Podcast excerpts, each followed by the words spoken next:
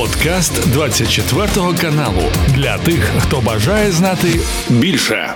Валерій Клочок, громадський діяч, голова благодійного фонду «Нова дорога», долучається до нашого ефіру. Пане Валерію, я вас вітаю і слава Україні! Героям слава, вітаю вас, друзі! І смерть тим клятим ворогам нашим. І рада вас бачити. Пане Валерію, ну що ж, тут, бачите, мені здається, Путін почав тіряти всіх своїх друзів. Вам так здається чи вам так не здається?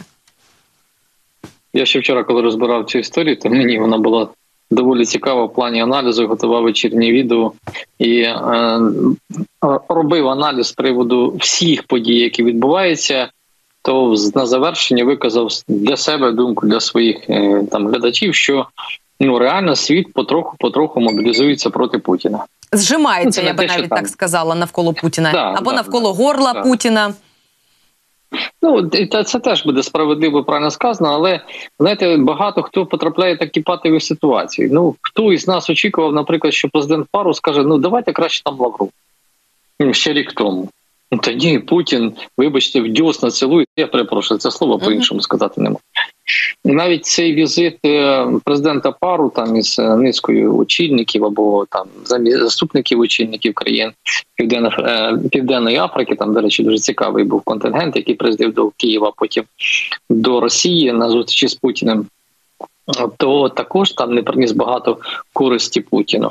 А далі, зверніть увагу, ще ж одна така цікава історія. Справа в тому, що під серйозним тиском продовольчої безпеки виявилися ці країни на тлі майбутнього саміту економічного, який відбудеться в Росії наприкінці липня, Росія-Африка. І якось все воно трішки не зростається на Росії Путіна, реально підгорає. І якщо брати історію навіть із цією зерновою угодою, то ще позавчора конкретно вони сказали, що ми з неї виходимо. Так само, як вони призупиняли участь у зерновій угоді у жовтні минулого року, коли трішки прилетіло до них, не прилетіло, а припливло, прийшло по поверхні води до їхніх кораблів у Чорноморській акваторії, потім вони ж хутко зникли десь у якійсь там Севастопольській бухті, заховалися. Після цього оголосили про призупинку, а через 2 дня про відновлення цієї угоди. Просто ще раз нагадаю, в жовтні місяці була схожа історія. Також Росія намагалася вийти з зернової угоди, потім різко до неї повернулася. А вчора, після розмови із міністром закордонних справ Туреччини, Міністерство закордонних справ Лаврова пише заяву, що, ви знаєте, ми розглянемо альтернативні шляхи постачання зернової продукції до країн Африки. І, мабуть, ж до інших країн. Тому, друзі, зараз дуже багато блефу зі сторони Росії, але Путін чудово розуміє, що він потрапив в дуже серйозну пастку. І ці загравання, міжнародне маю на увазі, загравання його із Африкою, там, з погрози з війною, із Ердоганом, що ні-ні-ні, ми там не погоджуємося на зернову угоду, потім якось раптом навіть на рівні міністрів закордонних справ вирішив цю проблему. Я вже думаю, що там і особистих перемовин по цьому питанню не потрібно буде, тому що я не чув, наприклад, про телефонний дзвінок Ердогана Путіна з цього питання, про що Ердоган там анонсував. Майбутня зустріч Ердогана з Путіним чи то в Туреччині, чи то в Сочі, чи відбудеться також. Далі візит Путіна до Пекіну, який він анонсував. Це вже все сумнівно з точки зору практичної реалізації. Тому реально зараз на Росії що буде відбуватися? Якщо вони бачать, що їхній цар, він не настоящий, тобто він нічого не може, то що треба робити? Треба міняти царя. Тут уже логіка напрошується сама собою. А Путін розуміє, що він не може поїхати на той же саміт Брікс, тому що реально його заарештують. Навіть саміт, який буде проходити Великої Двадцятки, візит Путіна також сумнівний, чи він там відбудеться. Швидше за все, його вмикатимуть по відеозв'язку. Тобто його ніде немає. Він минулого року їздив до Білорусі один раз, все, на цьому все завершилось. Навіть тепер, як буде оця подія, як його буде відбуватися подальша співпраця дипломатична з Білорусією, також залишається питання більш ніж відкритим. Як на мене, то це однозначно, що Лукашенко буде їздити на поклони, Путін нікуди не буде їздити. І от оці всі історії варто навести приклад зустрічі Путіна із чиновниками функціонерами, які займалися саме питанням безпеки його Кримського мосту, який ми дуже добре відчули сьогодні вночі, коли цілу ніч у нас літало все туди-сюди, тут на півдні і в центрі літало. Ну, реально, складна ніч була, м'яко кажучи. То для мене абсолютно очевидно є те, що навіть чиновники вже розуміють безглуздість продовження цієї так званої спецоперації. Кінцевих результатів досягнути, які каже Путін, не можна. Кожен крок призводить до ще більшого поглиблення кризового становища Росії на міжнародній арені. Ну навіть, вибачте, сьогодні очільник МІ-6 британської розвідки каже росіянам, ну давайте припиняйте цю дурню, давайте з нами об'єднуйтеся, припиняйте це кровопролиття. Тобто фактично весь оцей, знаєте, конгломерат, який довкола Путіна всередині країни, не до країни, я правильно сказала, він починає задаватися запитаннями, що відбувається. Тому що чиновники, про яких я згадую, навіть на нараді з Путіним, вони, знаєте, як на мене, не особливо його й боялися. То, як правило, вони там доповідають під козирьок і все решта, а це доповіді якісь були сухі, короткі і так далі. Навіть наполягання Путіна про відновлення автомобільного шляху завершилося тим, що все ж таки відновили там автомобільне сполучення Кримським мостом легкового транспорту, вантажний транспорт не їде, і все-таки сказали, ні, нічого їхати там не буде, бо воно в аварійному стані. Тобто вже всі бажання Путіна, які він виказує, особливо що стосується таких чутливих моментів, його збереження цього ж пам'ятника собі, да, Кримського мосту, міжнародні поїздки, всюди провали. Ну то тепер скажіть мені, ну що там, еліта цього не бачить? Вона реально бачить, тобто в неї реально зв'язані руки повністю. Тим паче, от буквально ще сьогодні дуже такий цікавий випадок у нас. Да? Прем'єр-міністр Ірландії прилетів до України з офіційним візитом. Керівник Офісу Генерального прокурора його супроводжував. І там піднімалося питання саме про оці іранські дрони, які прилітають до нас, в яких вчора виявили ірландські запчастини. І сьогодні Сполучені Штати Америки говорять, що вводять додаткові санкції проти Казахстану. Я зараз дуже багато інформації хворю, перепрошую слухачів і глядачів, які мене дивляться, але це дуже важливо. Всі оці готи, знаєте, такі маленькі точки біфуркації, ну не складаються в парадигму успішної дії Путіна, тому і Росії. І на Росії це все розуміють. Все проти працює. Якщо рік тому, там, півтора, да, вони сподівалися, що воно якось переналаштується, підналаштується. І санкційна політика не буде така потужна, щоб ми там, знаєте, не козиряли можливим виходом із зернової угоди, з якої вийти не можемо і так далі. Ну, сьогодні для них це стає очевидно. Звісно, ми вже стомилися чекати, коли там того врешті-решт Путіна скинуть, але історія і саме із участю Путіна у саміті Брікс, вона, як мені, дуже показова. Тому що один день лунає заява, що ми вам оголосимо війну, да, а другий день, та ні, ми вже домовилися. А що сталося? Друзі, що сталося? Ну, з нього реально регочеться весь світ.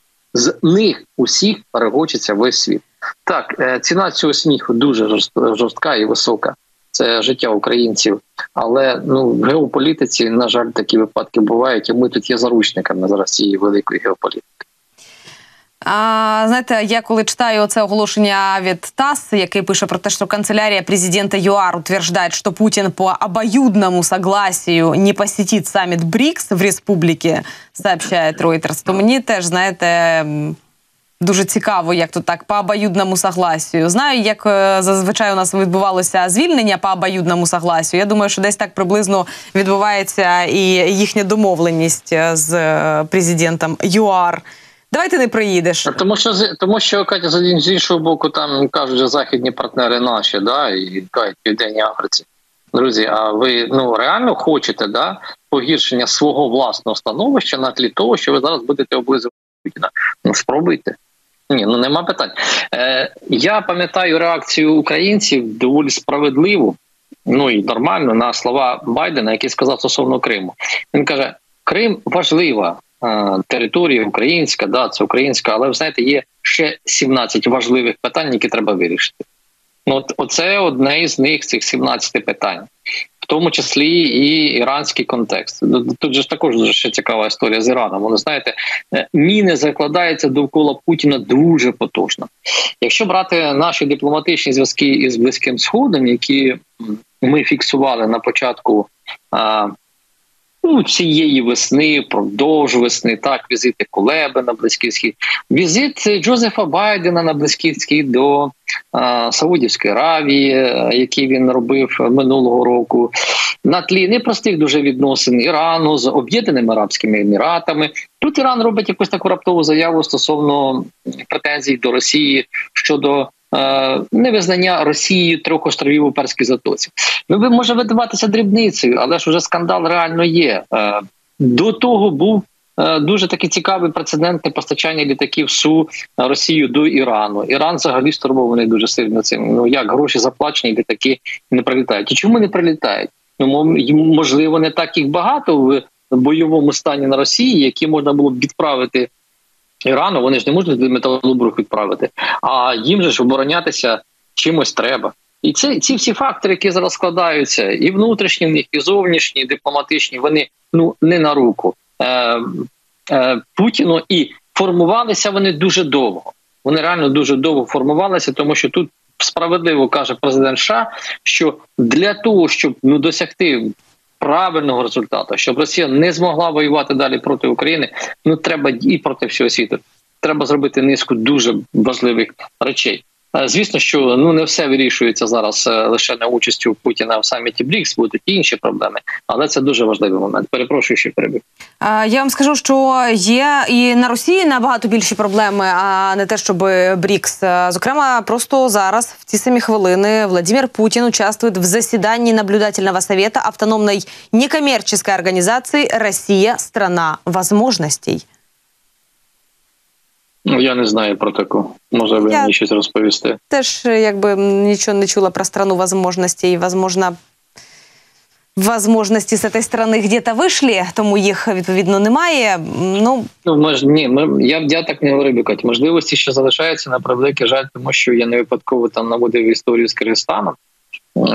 Це продовження непривабливих фактів, передачі шляхом паралельного імпорту Росії запчастин для відновлення ВПК, ті самі запчастини з Ірландії, зі Сполучених Штатів Америки, з Німеччини потрапляють до Росії. Це є велика проблема, над якою треба працювати. Тому тут Путін говорить, що у Росії ще можливості залишаються. Але оскільки ми говоримо про це вже публічно, дуже голосно про це заявляємо, і про це заявляємо не просто ми на телебаченні, про це говорять керівники країн, партнерів чи нейтральних по відношенню до російсько-українського конфлікту, як вони полюбляють це називати, то це вже є дуже високою точкою для того, щоб констатувати проблематику на міжнародному рівні.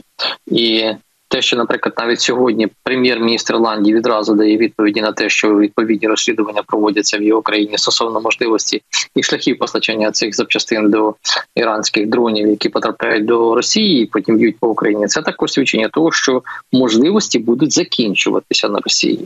Чому так сталося? Питання риторично задають багато хто із нас, і глядачі, які нас дивляться, це все наслідок інфантильної політики Європейського Союзу, світу загалом по відношенню до можливої російської агресії, яку вони проявляли впродовж дуже багатьох попередніх років перед початком навіть війни в Україні до 2014 року. Тут можна згадувати Бухарестський саміт і співпрацю тісну тієї самої Німеччини з Росією і так далі. Тут можна купу прикладів наводити, але сьогодні для них відкриті очі і роблять висновки. Тому можливості для Путіна вони зменшуються дуже серйозно.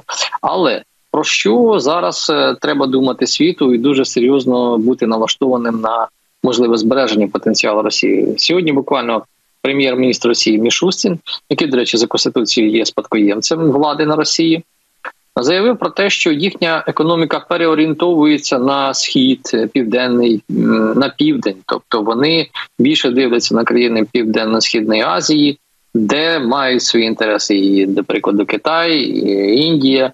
І, відповідно, я вважаю, що сьогодні світовим лідерам треба більш активніше працювати із, наприклад, тієї самої Індії, яка, до речі, сказала, що вона не збирається піднімати питання безпеки України на найближчому саміті Великої Двадцятки, тому що це саміт небезпековий і економічний. Але економіка, вона, як ми бачимо, напряму пов'язана із безпекою багатьох країн, і нашої в тому числі. Тому я думаю, що тут ще буде над чим працювати, тому що ця переорієнтація економіки Росії саме на країни Центральної Азії, Південно-Східної Азії, вона не дуже приваблива. Ну, бачите, Індія не знає, а от Бразилія, принаймні так пишуть російські помийки, каже, «Мир начинает уставать от украинского конфликта», так сказав нібито президент Бразилії Луїс де Сільва. Ну, що ж... Бачите, дуже важливі цитати.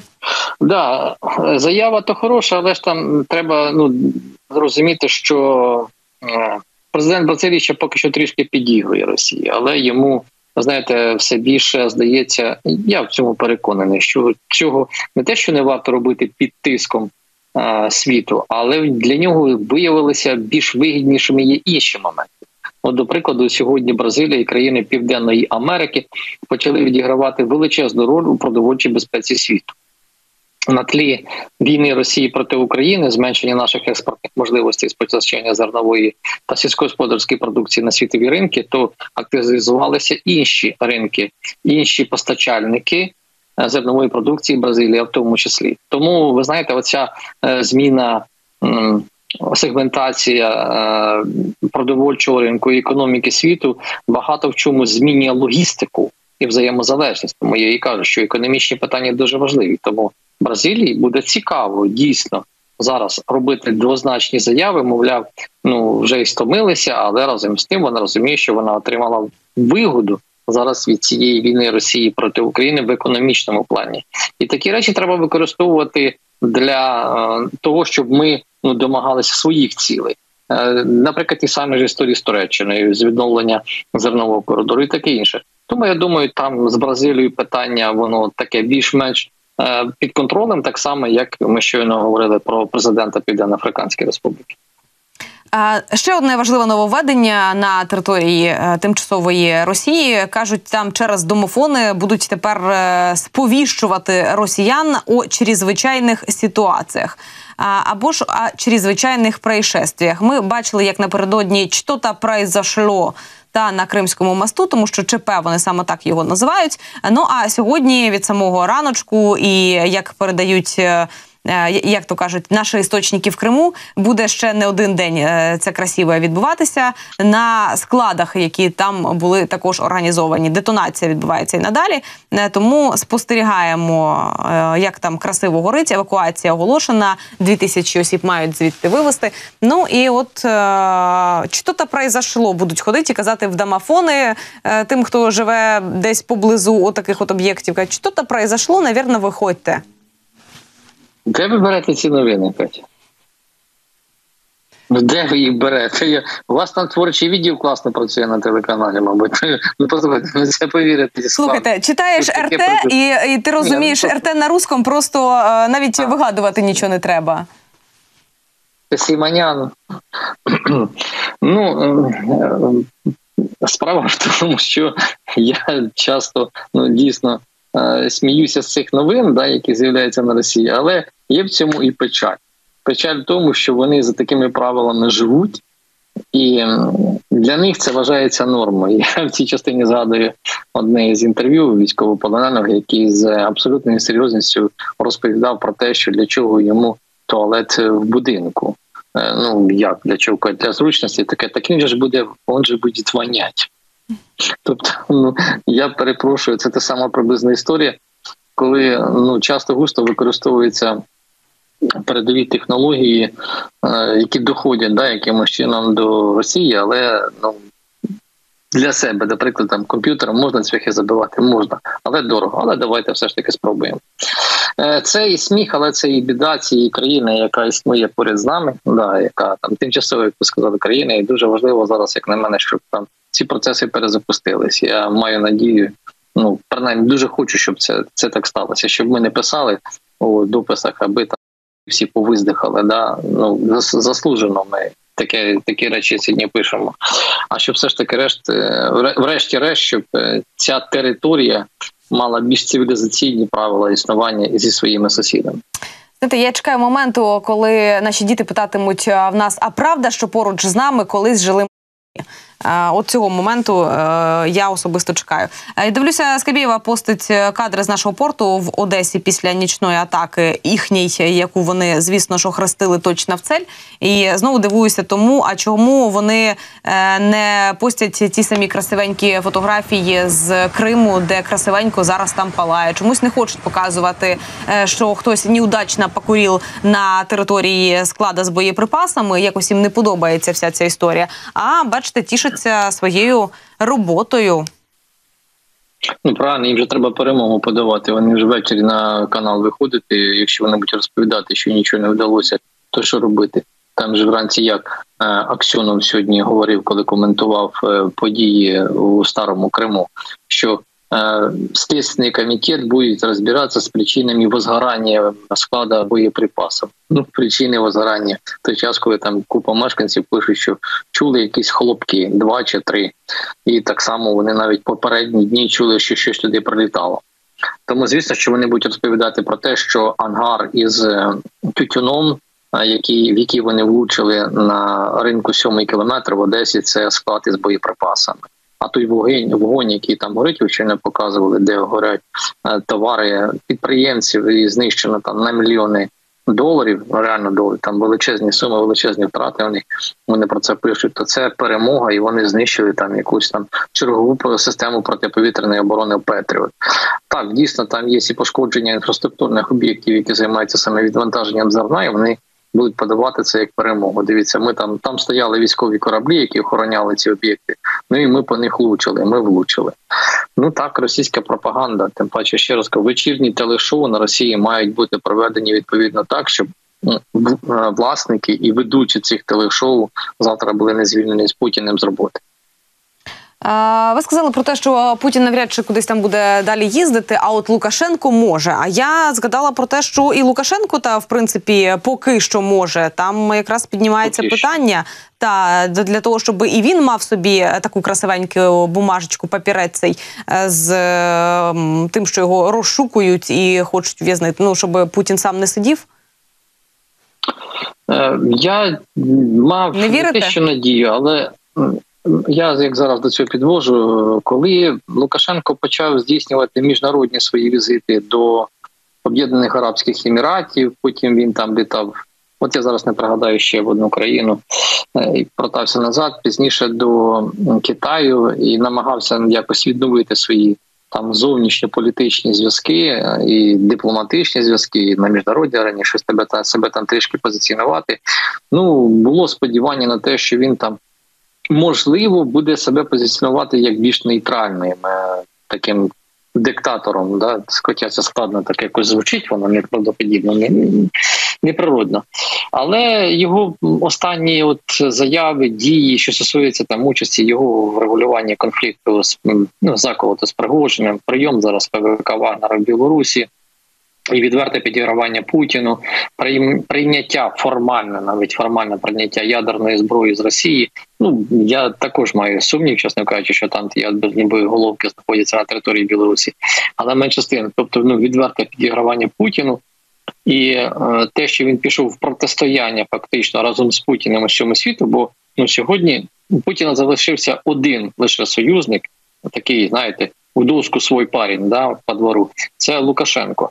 То абсолютно логічно, що Міжнародний кримінальний суд має видати ордер на арешт Лукашенка. Питання, коли це відбудеться і що стане приводом? Ну, я думаю, приводом вже є інформація про те, що буквально сьогодні, ну, точніше вчора-сьогодні, очільник Червоного Хреста в Білорусі підтвердив про те, що вони були дотичними до процесу вивезення діток з тимчасово окупованих територій до Білорусі, як вони розказують, там для лікування, оздоровлення, ну так само, як Путін вивозить дітей із України до Росії. І саме на цій підставі Міжнародний кримінальний суд видав ордер на арешт. І буде абсолютно справедливо, якщо ця ж підстава буде, ну я в принципі вважаю, достатньо для того, щоб формальні були ознаки для арешту і Лукашенка. І далі він нікуди не полетить.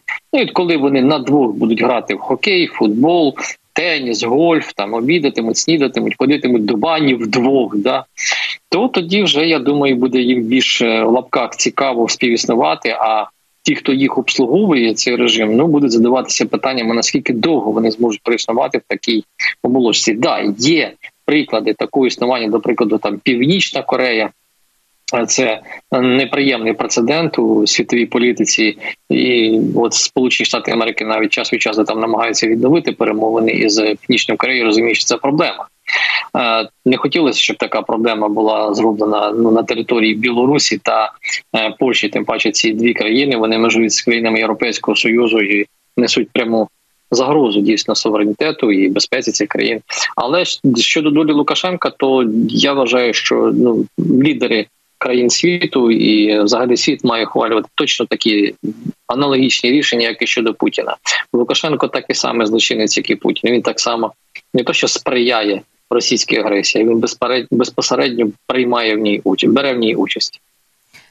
Та, ми вчора навіть озвучували ці цифри і кількість обстрілів. Якщо я не помиляюся, то 800 обстрілів з території Білорусі було вже, якщо би порахувати, з 24 лютого. Тому, відповідно, за це теж хтось має відповідати. Хтось, я маю на увазі той, який... Так, треба, щоб ми дзеркально відповідали по тих територіях, звідки прилітає. Отак дзеркально треба, щоб їх прилітало. Тоді б трішки там і на Білорусі, так скажу вже, білоруси б чухалися б швидше в тих місцях, на яких сидять. Тому що вони їм зараз там тепленько-рівненько сидіти.